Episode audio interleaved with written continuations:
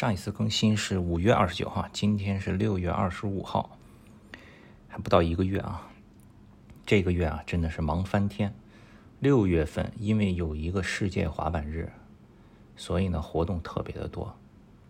整个六月就已经变成了一个滑板月了，我感觉有一点。加上这个疫情风控过后开放，就所有活动都已经爆发出来了。整个这个六月就是忙得不可开交。从六月初，先是回了一趟青岛，全品滑板今年做了一个 tour，第一站就放在青岛。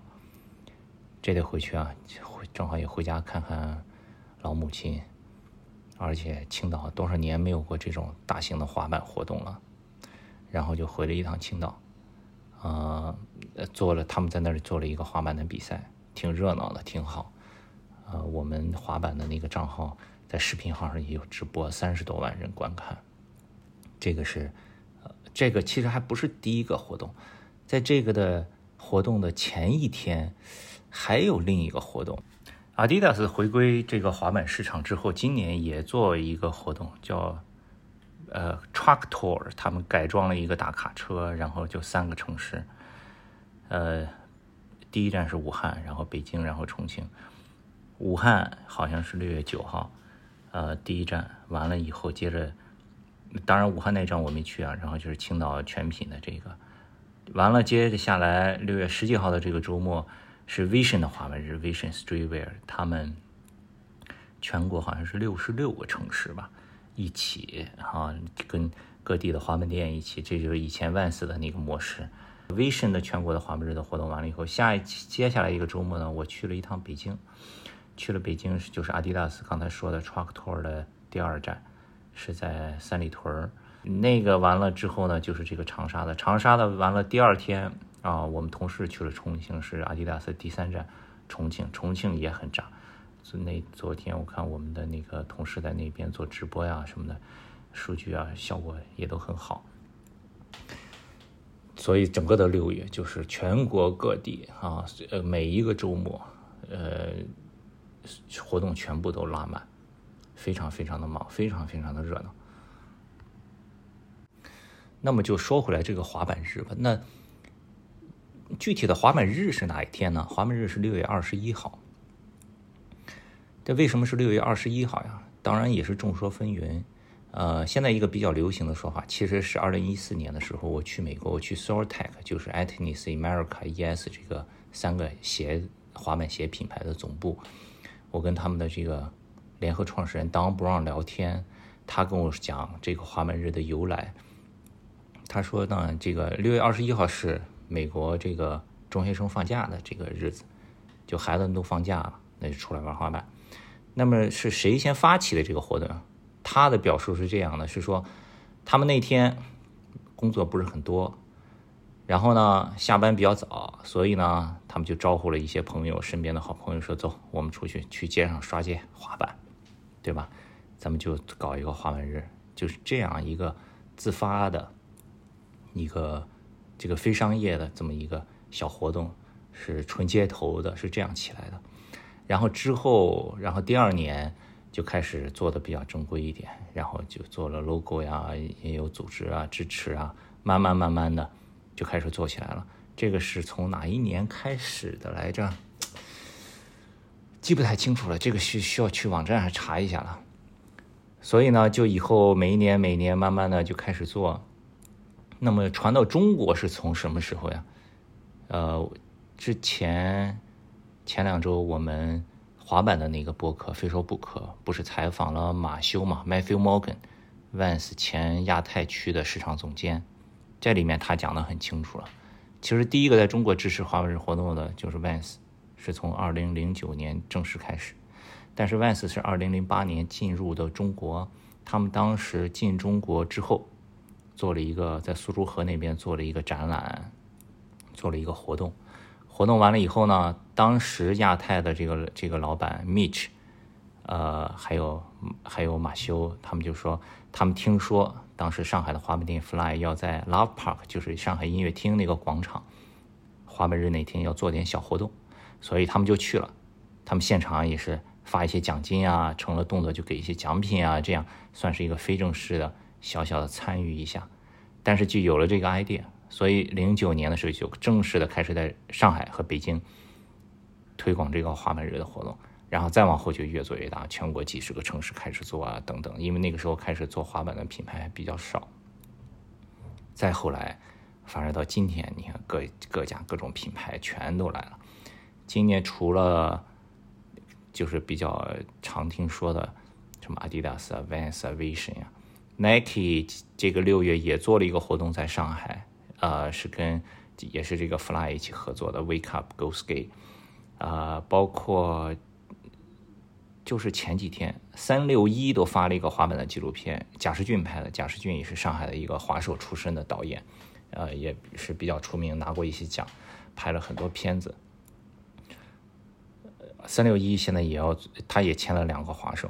呃，七月初听说的西安，他们的店里也要做一个什么线下的滑板的活动，包括今年你看雪花啤酒、勇闯天涯也赞助了什么中国版的 X Games，他们也现在也在推广，等等等等，所有的品牌都开始，包括今年很明显的，我们发这些社交媒体的短视频啊，什么加上世界滑板日的话题啊，平台会给一些流量的支持，所以这个世界滑板日这个话题的这个热度也比以往要高一些。好了，说了这么多，都是中国欣欣向荣，一片向好，对吧？滑板热火朝天，确实滑板这一年在中国发展特别好。同时也看了几个国外滑板日的视频，有两个美国的印象挺深的，我也发在我们的这个视频号了。你如果有兴趣，可以去搜一下 K C S K K C S K T E。有一个就是抢回街道呀，对吧？Vans 有一个滑板日的口号叫抢回街道，那个美国的视频啊。是真的抢回街道。其实每一年美国的世世界滑板日都是这个样子的，就是一个特别宽的洛杉矶，特别宽的一个很长很长的街道，密密麻麻全都是滑手在大马路上滑，占据了整条街。过，在中国这个就比较难。早的时候，零九年的时候啊，我印象挺深，那个时候我还在北京。当时滑板日的活动是在王府井教堂，现在教堂是绝对不可能让你做这种活动。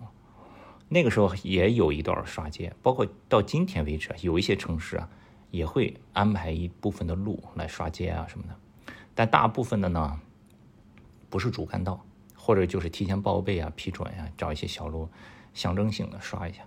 你要说真的是在那种很主干道上，对吧？几百上千个滑手占据了整条街刷街，这是绝对不可能的。这是一个。第二个呢是。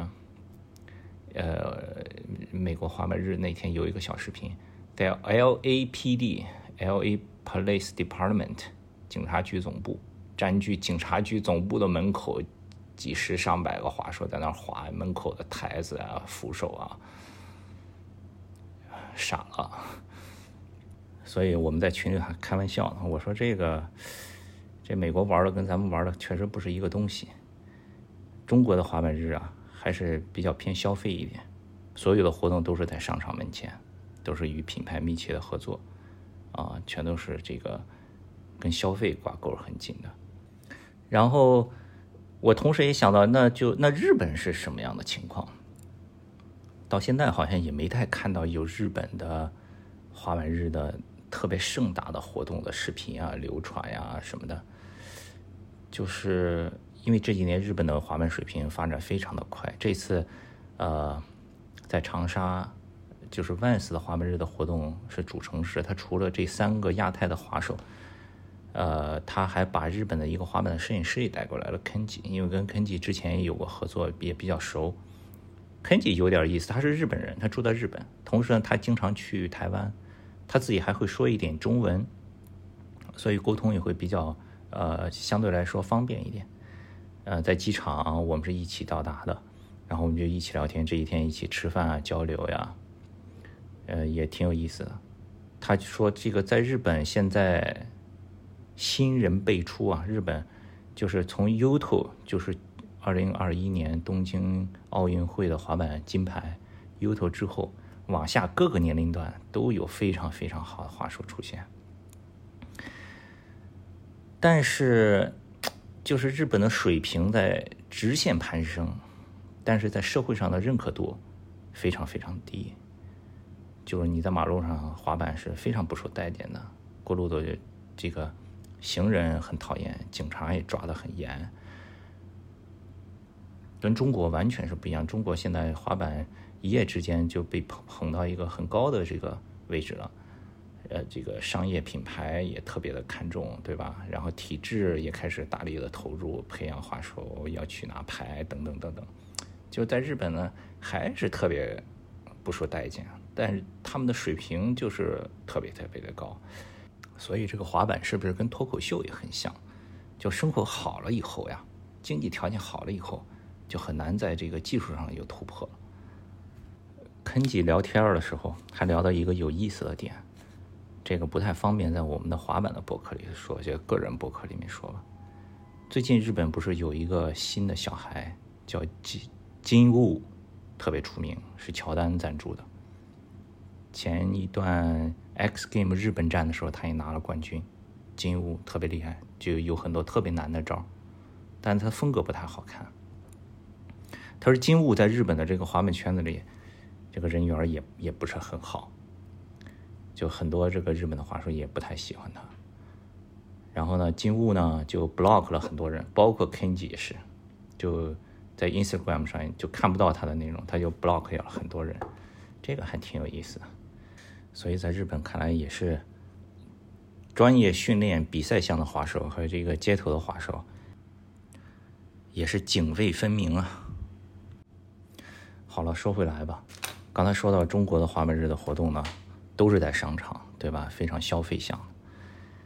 这个也不是说就不好，毕竟你如果是这样发展的话呢。对于从业的人来说是一个好处，承办这个比赛的滑板店，对吧？包括像我们是做媒体，包括是滑手，都会有一些收入。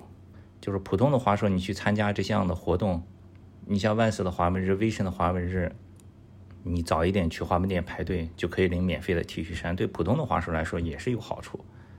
但是所有的好处也都是有它的代价的。这个好处能持续多长时间？是不是可持续的？可以长远的？是在掏空这个文化的，还是在不断的给这个文化添砖加瓦的？可以长期的有一个慢速的回报的？这个谁也说不清楚。我自己也是受益者，我自己也没有能力去改变，所以我也很惭愧。其实这个也不是中国特有的情况，在美国也是一样。你比如说。前几天，LV 不是做了一个大秀吗？现在是飞董去做他们创意总监之后的第一个秀。与这个秀同时的有一个另一个很重要的新闻，就是 LV 开了一个新的 Instagram 账号。你知道这个账号叫什么吗？就叫 Skateboard，叫滑板，就是 at Skateboard。现在滑板这个名字的 Instagram 账号是属于 LV 的。如果你时间退回去，不要说二十年，退回去十年，敢想吗？